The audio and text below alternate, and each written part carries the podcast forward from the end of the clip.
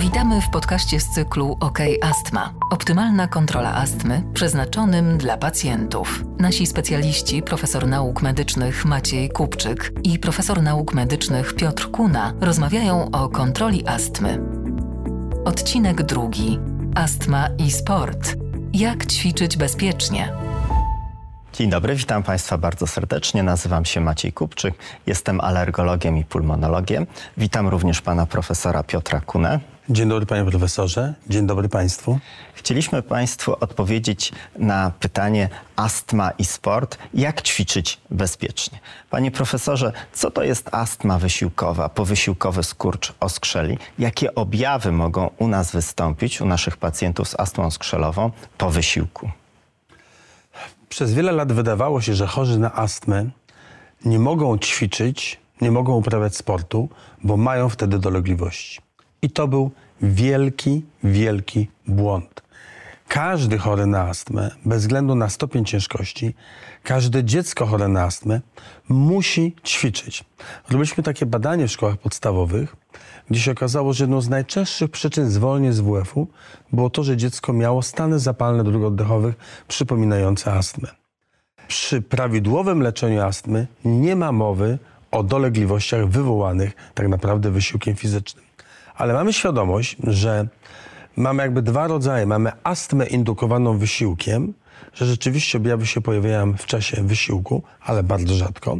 Ale mamy również coś, co się nazywa powysiłkowym skurczem oskrzeli, gdzie pacjent, który wykonuje wysiłek na skutek hiperwentylacji, e, tak naprawdę doprowadza do pewnych zmian elektrolitowych i przesunięć w drogach oddechowych, do wysychania dróg oddechowych, zwiększenia nadreaktywności oskrzeli i może reagować obturacją, napadem kaszlu, uczuciem trudności w oddychaniu. E, do tego, jeżeli to jest, można powiedzieć, uprawianie tego sportu ma miejsce w okresie zimowym, no to jest to tym bardziej nasilone. Proszę pamiętać, że co druga biegaczka narciarska w Norwegii choruje na astmę skrzelową i jest leczona z powodu astmy. Co się zarzuca często, że no jak to, to jest środek dopingowy. Nie, proszę Państwa. Leki stosowane w astmie indukowanej wysiłkiem tylko przywracają prawidłową zdolność do wysiłku, ale nie czynią z chorych na astmę super ludzi czy nadludzi. E, w związku z tym zwracam uwagę, dobre leczenie i prewencja, prewencja duszności powysiłkowej lub astmy powysiłkowej. Ta prewencja sprowadza się do stosowania odpowiednich leków.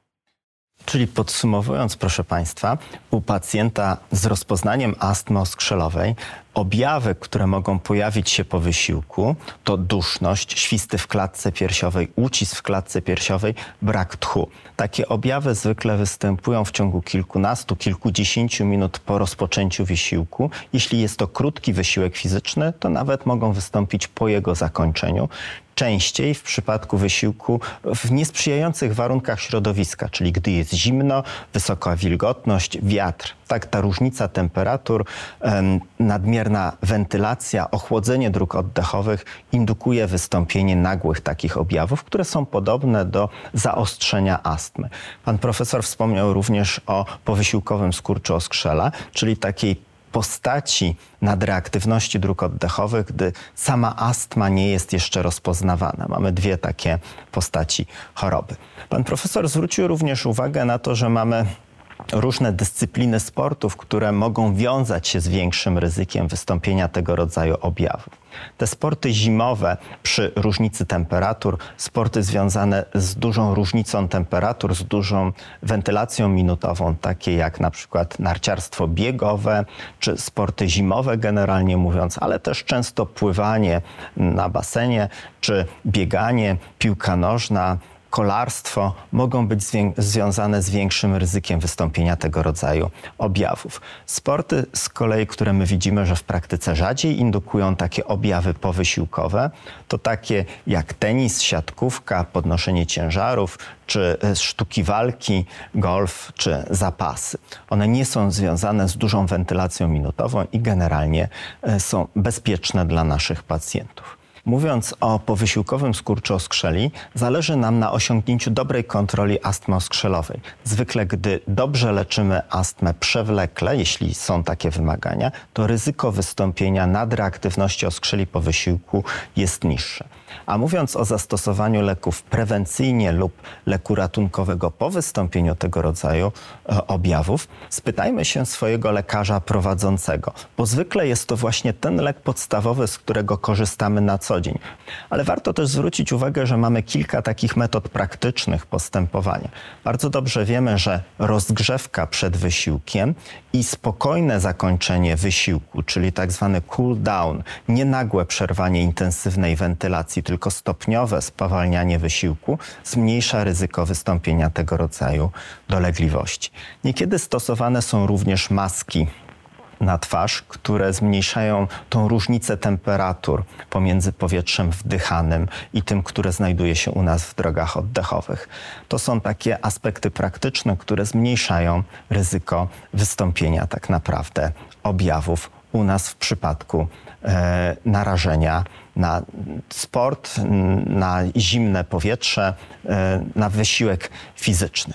Ale warto podkreślić, pan profesor zwrócił nam uwagę na jedno z najważniejszych zagadnień. Proszę państwa, warto dobrze leczyć astmę, astma oskrzelowa absolutnie nie jest przeciwwskazaniem do ani rekreacyjnego, ani nawet wyczynowego uprawiania sportu. My staramy się nie zwalniać dzieci z zajęć wychowania fizycznego. My wiemy, że wysiłek fizyczny jest niezbędny do odpowiedniego rozwoju płuc, dróg oddechowych u naszych pacjentów. To jak płuca urosną, jak rozwiną się w wieku dziecięcym i u młodzieży, gwarantuje nam do, dobrą wydolność układu oddechowego przez całe życie. Dlatego zależy nam na tym, żeby dobrze leczyć nasze dzieci, astma była dobrze kontrolowana i nie zwalniać z zajęć wychowania fizycznego. Każdy pacjent z astmą, poza wyjątkowymi przykładami, przypadkami ciężkiej astmy oskrzelowej, tak naprawdę powinien mieć tak dobrze kontrolowaną astmę oskrzelową, że może uprawiać na pewno rekreacyjnie większość sportów, z którymi możemy tutaj mieć do czynienia. Nie tylko rekreacyjnie, ale także wyczynowo. Tak, mamy cały szereg przykładów. Państwo bardzo dobrze e, znacie sportowców i pływaków, i narciarzy, którzy pomimo tego, że od wielu, wielu lat borykają się z rozpoznaniem astmy skrzelowej, nie przeszkadza im to w osiąganiu doskonałych wyników na olimpiadach i zdobywaniu złotych medali. Warto zwrócić uwagę, że u pacjentów z chorobami układu oddechowego, z astmą, POHP, czy na przykład po przechorowaniu COVID-19 mamy też cały szereg zaleceń, ćwiczeń oddechowych związanych właśnie z rehabilitacją oddechową.